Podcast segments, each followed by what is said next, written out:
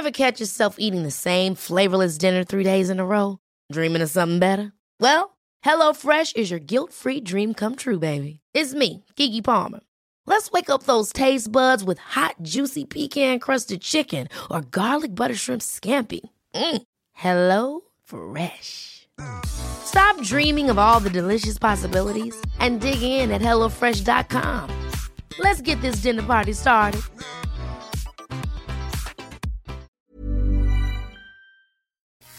Hello, my name's Stuart Miles, and welcome to the Pocket podcast. This week saw the launch of the new Mate 40 and Mate 40 Pro, Huawei's latest smartphones, along with a number of other devices from a pair of connected glasses to some headphones that will make things sound a little bit better. Pocket Cam Bunton joins me to discuss the announcement and what it means for both company and consumers going forward. Meanwhile, I've been talking to Carl Brown, Samsung's head of connected living, about what connected living actually means and how Samsung is using it to improve our lives beyond just allowing us to control our lights. And then Pocket editor Chris Hall joins me to talk iPhone 12 and iPhone 12 Pro. Yep, I've been using the new phones for the last week, and he has a barrage of questions for me to answer. But first, back to Cam. Tell me more about the Huawei announcement. That's uh, more the question is what hasn't happened. It's one of those uh, launches where Huawei just announces a whole load of stuff, and some of it maybe we weren't necessarily expecting, but there were new phones, we saw new headphones, a new watch, and some sunglasses that play music into your ears. And so, what's the exciting bit that's really got you sort of thinking, oh, yeah, so the exciting thing is probably the the flagship phones. Um, Huawei has a, a, long history of creating these devices that have got really impressive specs, great camera systems on the back, big batteries. Um, when it comes to technological advances, they tend to be slightly ahead of the curve, and so it's it's almost gives you a, a hint at what may be coming to other phones in the future. Um, so I think the the big story is probably the Mate 40 Pro, which is sort of the flagship that most people would be interested in as a realistic sort of a purchase. Um, it's got a curved screen on the front called a horizon display, which sort of curves the display all the way around and down, almost halfway down the phone. Uh, a really powerful processor inside. I think only the second five nanometer processor, following Apple's A14. Mm. Uh, hmm. also 5G and uh, 66 watt wired charging and 50 watt wireless charging, which basically means you can charge the phone up really quickly, whether you use a wired charger or a wireless charger. So these sound like, I mean, some of the specs sound really impressive, um, certainly on the camera front. Does it, do you think it will deliver? I think it will. I mean, hardware wise, yes, absolutely. Huawei phones will always deliver. I think the big question around Huawei is always around software, especially now that they don't have Google Play services installed. And let's talk about the cameras because that sounds yeah. quite interesting. Now they've they've put this new design on the back. Does that yeah. does that work? I think it does. I mean, look kind of different. It definitely makes it stand out from the crowd in terms of you look at the back of most Android phones these days and they all pretty much look the same. So you've got this thing that's got a so called space ring, they've called it, on the back, sort of reminiscent of the click wheel on an old iPod Classic. Hmm. Um, but yeah, it's definitely recognizable, and the camera system is sounds excellent. I mean, it's got a telescopic or periscopic zoom camera, an ultra wide camera, and a really good sounding uh, primary camera with I think it's the biggest image sensor on any smartphone to date. And so, unlike the iPhone on that front, they've they've where iPhone sticks with the 12 megapixel and does a lot of it on the software side of things. Yeah. Huawei've gone with a 50 megapixel. Yeah, it's 50. I mean, this is kind of uh, normal in the Android market. You get um, a huge pixel count on the sensor, but actually, most of them will sort of bind those pixels up in groups of four or six to create one larger pixel. So it'll, I think it takes it down to a 12 or 16 megapixel standard image. So you don't get a full 50 megapixel picture when you take a photo. So in the end, the end result is pretty much just the same. And do we have any idea of when this is going to come out?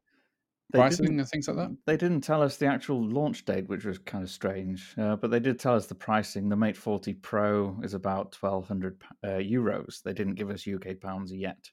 Um, so it's not a cheap phone at all. Even the standard Mate 40, which is sort of the lower spec of the two models, uh, even that one's about 900 euros. So it's not cheap. They, these are proper flagship phones with proper flagship uh, prices. Now, you talked about this wasn't just about the phones at the beginning. Is there any other devices within that that you thought, oh, I really want to have a look at those a bit closer? What might be interesting to take a look at is the FreeBuds Studio, which is sort of it almost feels like a preemptive strike against the so the, the rumored AirPod Studio that Apple has been working on for the past right. however long, which we don't even know if is a real product yet.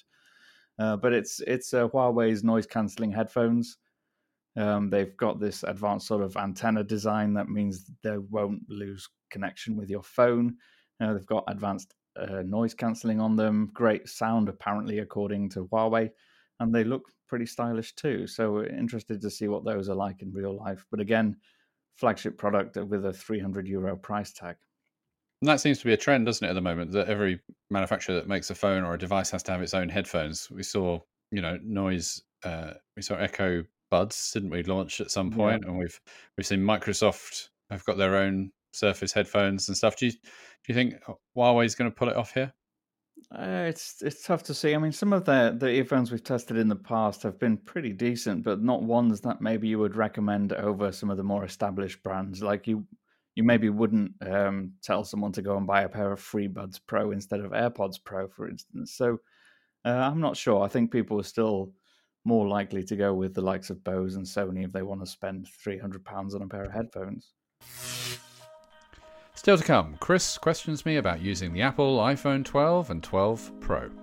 In previous years, it's kind of only been restricted to specific cameras on specific models, and that's now uh, there's a lot more parity across the two devices. Samsung, like others, is all about helping you join the dots in your connected life and making the devices we live with understand each other better. It's one of the reasons the company bought SmartThings in 2014. But with life getting more complicated, most people having more and more devices, and more players entering the market, what happens next? I recently talked to Carl Brown, Samsung's head of connected living, to find out. And I started by asking what does being the head of connected living actually mean? Sure. So, connected living for us is how we use our amazing technology and products to make our consumers' lives easier, simpler, and safer at home. And how we do that is by creating experiences that are really relevant to people's daily lives. Um, and the, the, benefits to our consumers really vary uh, depending on you know what their life is like. We create building blocks within Smart Things that will get make it really easy for customers to start making their homes that little bit smarter. Sure. So in the at the moment, the smart home feels. I mean, we've been covering smart home on Pocket for for almost a decade now, if not longer. And it feels that it's kind of at the moment it still boils down to that turning off lights or changing the temperatures of your heating.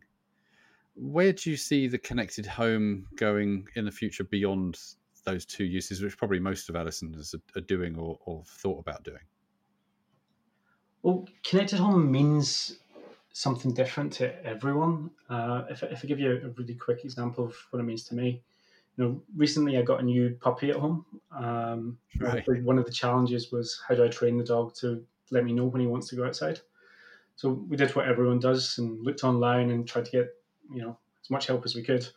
And so we attached some traditional bells onto the back door, and that worked really well. Except for when I was upstairs, I couldn't you know hear the bells.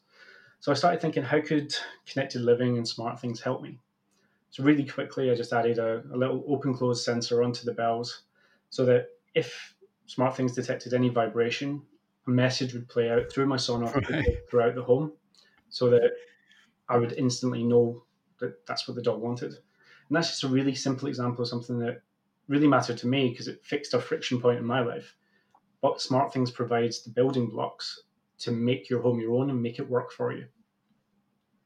And so, as a bigger thing, we've obviously talked about the smart things with the sensor there, but how do you see Samsung? How does Samsung see itself fitting into that vision? Is it through lots of sensors around the home, or is it something bigger? It's, it's definitely something bigger. Our vision is, first of all, to make sure that every product that we make is connected. And so, the majority of the 500 million devices that we ship every year are now connected to the SmartThings platform. But the, the real consumer vision is just to make it really easy for anyone to connect to anything and then build services on top of that connectivity that really matter to our consumers and make their lives easier. So we have services within SmartThings that take all the different products together and add additional value. Now that's one of the things is that many manufacturers seem to be focusing on building their own ecosystems.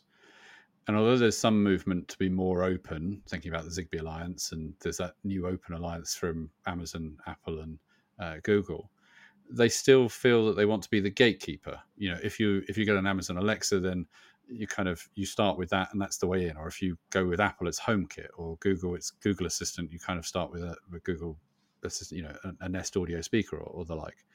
What do you think the answer is to that problem is to that either problem or solution do you think it's about having an ecosystem or do you think it's about being as open as possible we definitely believe that it's about being as open as possible because that's what enables consumer choice if we were to focus all our efforts in trying to protect an ecosystem, it would be the consumer that loses out. So SmartThings has always been that open platform where we want to make sure our consumers can connect anything they want to. And then our job is to create the experiences and the value on top of that that make customers want to stay within SmartThings. Uh, initiatives like uh, the Connected Home over IP uh, initiative that you mentioned are a great way for the industry to catch up with the same mindset that we've always had within SmartThings. And we talk about you know connected living majority of time is that is that feeling that it's all happening in the home and, and obviously that's not the case you know so what what's samsung doing to take that smart home living outside of the home so to speak well everything that we have within our connected living offering is accessible out of the home as well um, one of the, the examples of an experience that we've created that really resonates with our consumers is being able to schedule and run your home when you're outside. So I can schedule my washing machine to run so that it's finished when I get home. And so I can just tell it to start when I'm in the office or even automate it so that it knows where I am. Um, we've also added more functionality so that any Galaxy product can actually interact with your smart home. So you can use your phone, your tablet, your wearable or even your Galaxy Buds to talk through the SmartThings to your home and get things working for you. And you talk about scheduling there and, and things like that. A lot of this is now done by your mobile phone because that's a good gateway to use that term again to a lot of these things. When do you see do you see that always being the case, or do you see there'll be a time where we're using another device to start controlling stuff or, or a combination of devices to control things? I, th- I think it'll be a combination of devices. The, the, mobile phones is like the remote control for your life because I think everyone in the UK uses their phone for everything right now. But mm. what we've again, what we've done through SmartThings is make sure that it's a really simple, easy to use interface no matter what device you're in front of. So it's the same look and feel on your Samsung TV to control your home as it is on your phone or your tablet or your watch. So you know, our vision is to make sure our consumers can interact through whatever mechanism is easiest for them at the time. And talking about different devices there, you know, depending on who you talk to, some people will say that the smart home or connected living is, you know, we're there. Everything talks to each other and it's all great. And other people you talk to will be like, well, I've got this new vacuum cleaner and it doesn't talk to my you know, it might talk to my Alexa or it might talk to my Google Assistant, but it doesn't talk to my watch or it doesn't, you know, my watch doesn't talk to this or, or vice versa and stuff. When when do you see a time when all our devices will just, you know, this open approach, all our devices will just instantly work with all the other devices that we have in our life? I think we're, we're definitely moving towards that point now where, as we mentioned, open standards will make it much more scalable. I think one of the challenges we have at the moment is that consumers have a lot of connected products, but they're just not aware of how to get them all working together for them. Hmm. again, that's why a platform like SmartThings or our app, where we have the biggest brands in the UK already compatible with our ecosystem, you can take the products you've already got at home and get them working together. Like you mentioned, um, an Echo device, for example, can control a Samsung TV, and a lot of people don't know that they can do that. And how do you go about, edu- you know, if, if it's a case of educating people further, how, how do you go about doing that? I think our our approach is to create a lot of experiences that have really clear user benefits so that people can start getting inspired into what smart home can do for them. Um, but yeah, we, we create a lot of video content and help content to help people get started and make them aware of what they can do already. And then we work with our partners to try and drive awareness through the channels that we have available. And do you think that, you know, two years ago, Samsung announced the Galaxy Home, which was a kind of a speaker that was supposed to be the head of, of you know, kind of controlling your home. And you had Bixby, which kind of is, again, was the smart assistant, which has kind of dropped away. Do you think it's now become a, a, a two horse race, or even you know, because I don't think many people even see Siri from Apple as a as a as a home controller, so to speak. So, do you think it's become a two horse race between Alexa and uh, Google Assistant, or do you think there is still room for for Samsung services or Apple services or other people to come on board? Firstly, I think that you know what Google and Alexa offer is they have great services, and SmartThings I think is one of the only platforms that works across both. So our consumers can choose how they interact through voice with our platform and control their devices. But there is definitely room um, for additional value from other services. So, for example, Bixby is really great at controlling Samsung devices, and that's its strength. Um, but I, yeah, I definitely think there is room. But Alexa and Google are amazing and add a lot of value to our consumers, and that's why we work with them and make sure our Samsung products work with them too. And you know, talking going back to smart things, and I know you're announcing new things all the time and new functions and features and, and, and things. What what do you see the future of smart things being, and, and is there anything exciting that you can tell us that's on the roadmap to come in the future? In, in terms of exciting things, I mean, I'm really lucky in my role at Samsung that because I love technology, it's like being in the world's biggest technology toy shop as new hmm. products and technology arrive every week. Um, recently, we just launched a new service called SmartThings Find, which was really important to us because it helps address an issue that's really important to our consumers in that it helps you find a Galaxy product if you've lost it. Um, so we use the latest technology in ultra wideband and Bluetooth technology so that you can find your devices anywhere in right. the world if you lose them and we're constantly building on the SmartThings platform to add more value and more services. So I'm really excited about what we're going to do next. Um, we're looking at some really key areas that will improve the UK public at a scale um, rather than one to one consumer experience. The Apple iPhone 12 and 12 Pro are finally here, complete with a new design, a tougher screen, new processor, and even 5G. So, is this a huge leap forward, or seemingly like everything else at the moment, an update for update's sake? I've been using the iPhone 12 Pro and iPhone 12, two of four new iPhones announced this year, to find out whether these are the iPhones to get. And Chris is here to interrogate me on what I think. What questions do you have, Chris? Well, obviously, it's an exciting year for the iPhone because it gets a new design. So I think that's the obvious place to start. Things have gone square around the edges. What's that actually like? Is it uncomfortable compared to the roundedness of before? Um, no, I don't think so. It feels a bit blunter um, in that it's, it's there's no kind of curvature on the edge anymore. It just it just finishes, um, and that meant that they've got a bigger screen. So the uh, both models now have a 6.1 inch Super Retina uh, 8 XDR, uh, which is basically an OLED screen, and um, it just means that you get. It's a weird thing. The perception is that there's a smaller there's a, a smaller amount of bezel because you don't get the extra curvature of the metal band that's around the 11 and 11 Pro because it just cuts off. So it looks like it's a small bezel, but from a screen perspective, it, it doesn't. I don't think it is a smaller bezel. Sure. Okay. So you've you've you've got the iPhone 12 and the iPhone 12 Pro. They use different materials though around the edges, don't they? How how different do they feel? Um again, they feel the Pro feels the Pro is is a stainless, I think surgical stainless steel. Uh and it's a lot more polished. So I've been using the Pacific blue one. The the blue is it's quite it's not a blue blue, it's really weird. So the the the shininess, it kind of comes almost like that sort of oiliness in petrol that you see when it catches the light Oh, on the on the polished edge. I think the gold one, I haven't seen that in the flesh. Uh, there's a gold one, but that's very gold uh, rather than sort of the muted sort of golds that we've seen before. So that could be kind of quite goldy um, or goldy, uh, depending on how you pronounce it.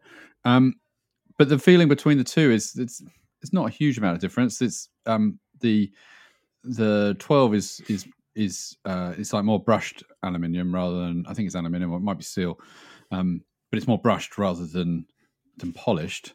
Uh, but it's it's minimal in in that noticing. What you do notice on the back of the 12 is that it's uh, they're both made of both have glass backs, but the uh, the iPhone 12 Pro is is frosted, and so it doesn't show any fingerprints really at all. You can kind of pick it up, and it's not a problem.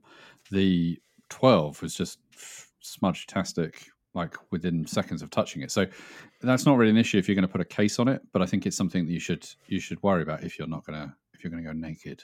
Sure. but the the big story, as, aside from the design, which obviously a lot of people are going to be excited about, that's a good reason to go out and buy one of these new phones because it looks different, so everyone will know you've got the latest thing. But the big thing in it that is the latest thing is the addition of 5G. Yes. How do you feel about the 5G inclusion? I mean, have you actually had the chance to use it? Do you think it benefits the iPhone in any way? So I think the 5G is really good, right? In the sense that it's obviously going to be the technology that's going to dominate mobile phones for the next 10 years, um, if not longer. And the majority of the way that most people, if you think about it, you're buying, you normally buy a phone, certainly an iPhone, we've seen that now people are buying them and holding them on to two to three years because they just, you know, they last that long and, and all the other stuff. So that's great because you buy it today and it will still, if you've got it in three years' time and you hand it down to the kids, you're still going to have 5G. The problem is, is that although everybody keeps on telling us 5G is here, um, as you know, it's very specific of where here is. Yeah, 5G 5G isn't here and 5G probably isn't there either, but 5G is somewhere.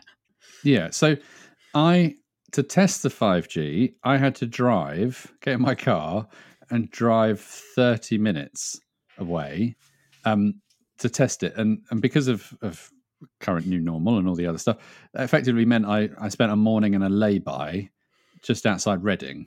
Um, because that seemed to be the nearest and easiest way for me to get 5G.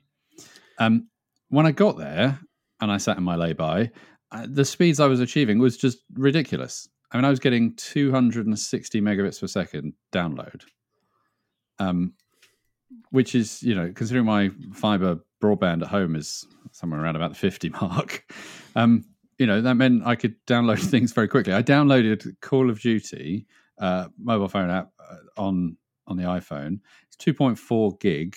Uh, by pressing, and this is kind of also a combination of the process as well. I pressed download within well within five minutes it was downloaded and i was i was loading it up which if you think of it from that way is, is just ridiculous i mean that's you know really fast I mean, it's an it's an interesting move that um, 5G is now across all of Apple's devices. So all of the iPhone 12 models, from the Mini up to the Pro Max, it's in everything. So that means that essentially 5G is here for the iPhone. And as you said before, people are buying these phones and holding onto them for longer. So it makes sense to get on board with 5G. And then when your network is ready for you, your phone is going to be ready as well, even if that is not day one.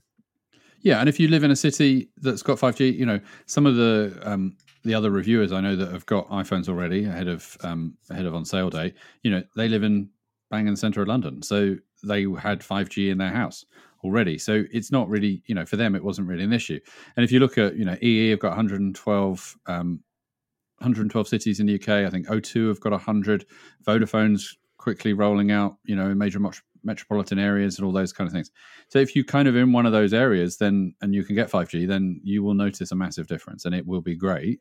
And we can see that i think it's also been one of those things with 5g is that there has been a huge waiting game for uh, mobile networks in the uk us and, and elsewhere th- they didn't want to put it in too early because up until now, I mean, we've had the Samsung devices, that's been great. We've had quite a few other devices coming along and adding 5G, but everybody knows that, you know, iPhone and Apple is one of the big drivers of, of some of this technology. And therefore, if you've got lots of customers who've now got a, going out tomorrow and buying a 5G device, they'll be pushing to the networks to say, look, where's my 5G? I want it. Come on.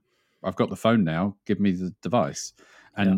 I suspect that will only continue to to grow when you know the next iteration of the Samsung S21 when that comes out next beginning of next year that bound to be 5G across the board and you know the smaller the mid-range stuff mid-range phones from you know they're all adding 5G aren't they so you know and it's becoming very affordable so it kind of continues as, as that momentum builds there's more there's more necessity but more relevance for the networks to to add more capacity 5G capacity in the first place. Yeah, so it's going to be great for everybody who has a 5G phone, not just those with iPhones.